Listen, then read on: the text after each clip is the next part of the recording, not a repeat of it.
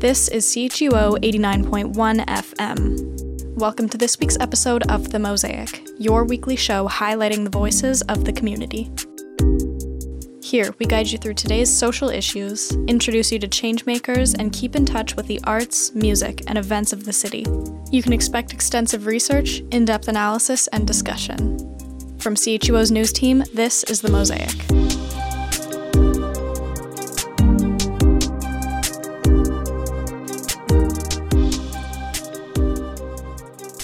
Today, we hear about issues brought from climate change, including health effects. We're bringing information from a climate solutions conference that came to uOttawa. C H U O was able to attend an Anishinaabe map-making event at the Ottawa Art Gallery. The event was part of Wellness Week, and we'll hear from one of the university's coordinators. You know, they do something different. They come tonight and just enjoy themselves and forget about their exams, their midterm, and what's going on. Then, we shed some light on what you can expect from Winterlude as it kicks off tomorrow. Finally, James Brennan returns with a segment of Point of Skew. Stick around, we've got all that and more coming up on The Mosaic.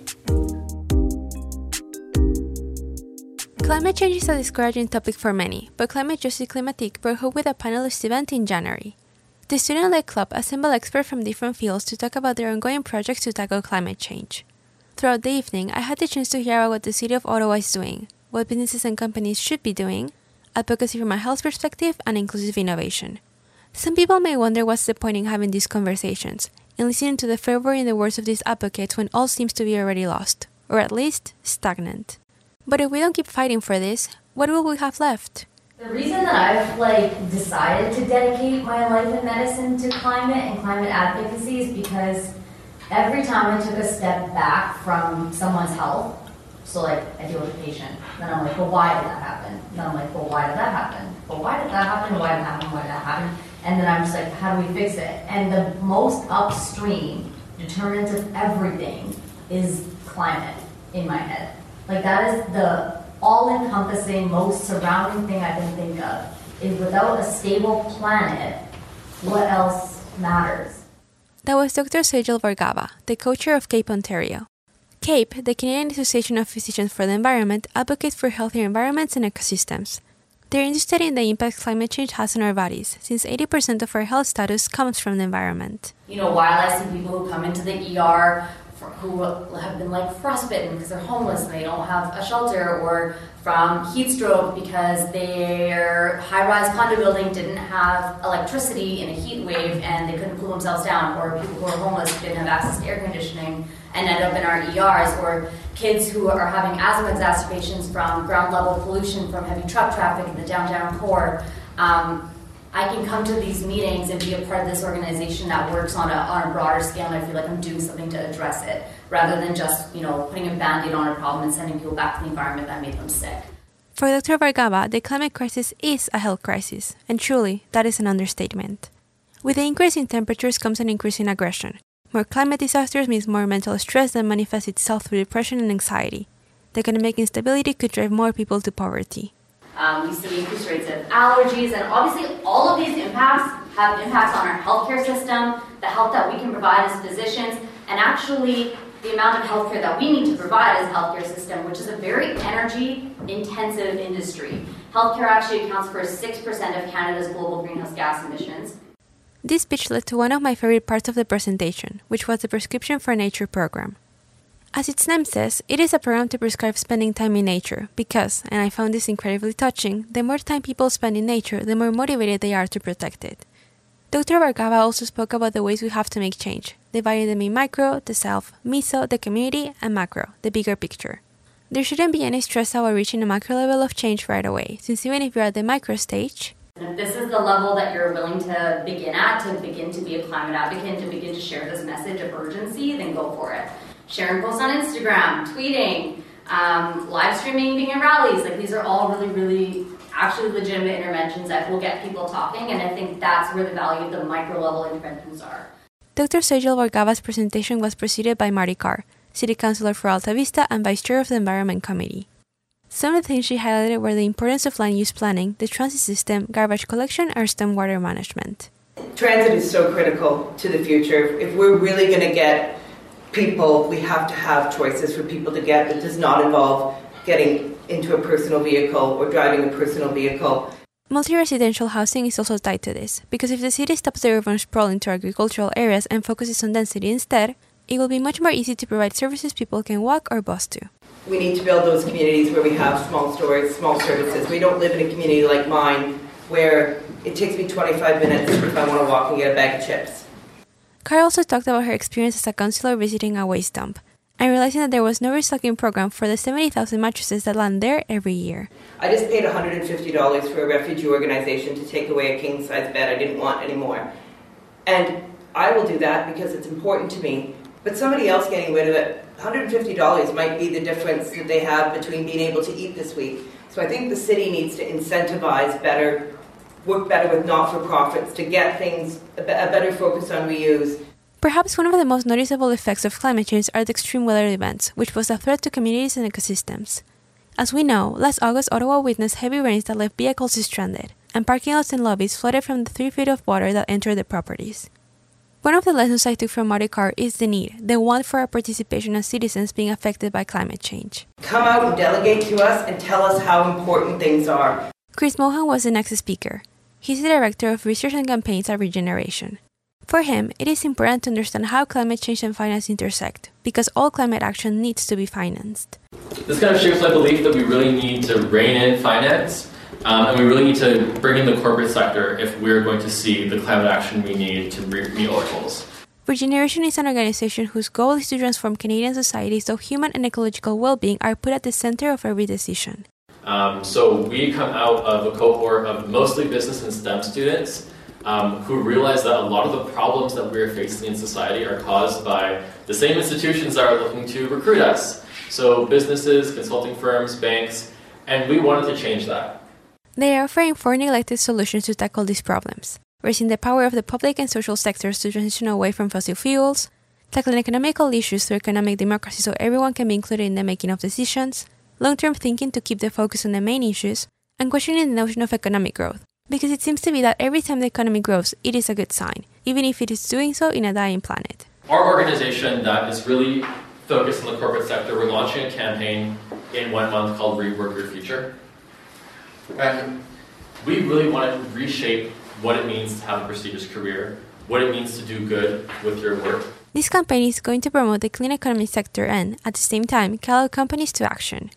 They are proposing that people who are just entering into the job market stray away from the traditional path and choose to work directly into clean economy. And that doesn't mean working with a prestigious company with quote-unquote good values. For this, they will be offering career resources and documents to reshape this upcoming talent. When it comes to these companies, Chris mentions how we need them to clean up their act and to look into their activities with a more regular magnifying glass. A company can have their emissions going down, but they can be doing so using offsets or other fraudulent accounting practices. Um, so we really need to up our scrutiny on these corporations. Overall, hearing all of this passion and desire for change from an organization made by STEM and business students was refreshing and surprising for me. It broke through a dichotomy I thought existed between the fields. Little did I know, I'd be even more impressed by Sandra Shiloh's presentation. The work of this associate professor at Telfer is focused on inclusive innovation, whose goal is to bring in different people, especially those who have been historically excluded, to have a more complete understanding on the impacts innovation processes could have. A relevant concept for inclusive innovation is convergence, and here we saw a diagram depicting how individuals are nested in society, and how society is in turn nested inside a bigger ecosystem. This was to picture how there's humans at the center of everything, of businesses, hospitals, universities. Another thing I learned was how engaged some members of the Telfer faculty are in achieving their principles of responsible management, an initiative supported by the U N to build a more sustainable future. There's research and community projects being taken on by professors, and in Doctor Shiloh's case, advocacy has taken the form of a speaker series, an indigenous entrepreneurship course, smart training, and what she seemed the most excited about, a climate action proposal to achieve the one point five degrees target. This project has seventy-five collaborators so far, and that just goes to show how far they've come. We are constantly receiving information on what we should be doing, what we should be focusing on to avoid the destruction of our planet. Oftentimes, this advice is overwhelming and even contradictory, but if something is to be learned from this conference, it's that just by choosing something to do, we are already helping, because we really have to do everything. What all of these panelists show me is that there is no perfect way to tackle climate change. Be it from a health perspective, passing through a federal one to a finance one, there's work being done, and people care and will continue to care as long as they can. And to me, that's hope. This was the club's first event of the year, which will be followed by a teach-in later this month to talk about fossil-free research. I asked the co-president of C J C U O, Alex Estrada, what the importance of having these spaces was, and her answer summarized exactly what I felt being in that room. I think the importance of having certain events is for people to feel in a close, comfortable space to question their knowledge. So if they're in a room of people that they don't really know in the first place, and there's only like ten of them there, and there's an expert subject matter ten, person ten feet away from you, you'll feel a lot more confident expressing your worries about climate. You'll feel a lot more confident saying, I'm not that interested in climate, why should I care? And I think that's the importance, as well as, of course, awareness. That was C H U O's Marcela Gonzalez covering a climate conference at uOttawa. Wellness Week has been around for ten editions at uOttawa. During these weeks, students are offered events and workshops to ease their midterm woes. Among these activities was an Anishinaabe map-making event. Yasaman Ravanbakhsh attended the event and spoke with one of the coordinators. Hi, my name is Louisa, and uh, I work at the university. Uh, we do events on campus. So uh, we're organizing a snow festival that's happening this week. We're helping out Wellness Week. And our biggest event usually is Welcome Week with the U O show, where we have more than four thousand uh, students coming to, uh, to the U O show. That's amazing. What is happening today? If you could give us a brief rundown of the event we're here for today. We're here today at the O A G, and basically we're going to do a tour of the building, going to see different exhibitions. There's four, I believe, happening today, and we'll see all of them. And then we'll sit down and do a mapping activity. The person that put together this workshop is going to give us a little introduction and what was the kind of the thought process behind it. And uh, from my understanding, I'm not an artist, but it, it looks like a, a bit like scrapbooking, where we put pieces together and we kind of reflect on what is mapping and borders and uh, what it means to us. So that's perfect. I want to ask, what do you hope students can take from this event? Um, I think the idea behind organizing such an event was really to kind of have activities where students kind of like forget about school. You know, they do something different. They come tonight and just enjoy themselves and forget about their exams, their midterm, and what's going on. So, so that was the idea. And we also try to kind of do activities on campus and a little bit outside. So here we're kind of like five minutes away from campus. So it's always nice to kind of like get out and, and change vibes. Yeah. So this is what I do on a regular basis, is uh, to organize events. And I'm always looking for different things to do. So we don't like to do the same thing over and over again. And when it's popular, we like, for example, giving out beaver tails, it's always popular. So we try to b- bring them back every year. But we do try to, to go outside of our comfort zone and try different things. And uh, we're open to new ideas. If there's anything trendy these days, let us know. Thank you so much. That was Yasaman Ravanbakhsh at the Anishinaabe map-making event for uOttawa Wellness Week. Tune in again next week for more of this coverage. It's winter season and Winterlude is back. Tomorrow marks the beginning of the twenty-sixth run. Winterlude is an international festival held in the Ottawa-Gatineau region. It was created by the National Capital Commission in nineteen seventy-nine to highlight Canada's unique northern culture and climate. It kicks off February second and it runs until the nineteenth. Winterlude has more than two hundred activities for folks of all ages.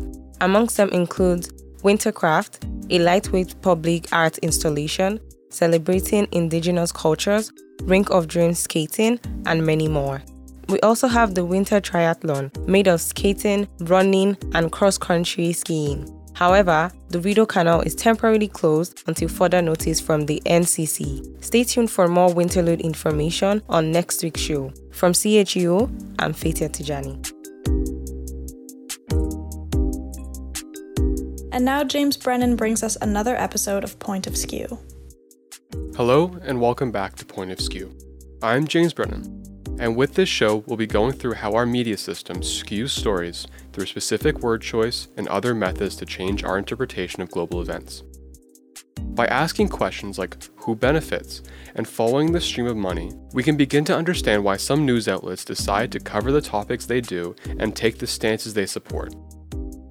When we take a step back and understand the news industry in the Western world, we can begin to see how an idealistic sense of a news industry has been warped.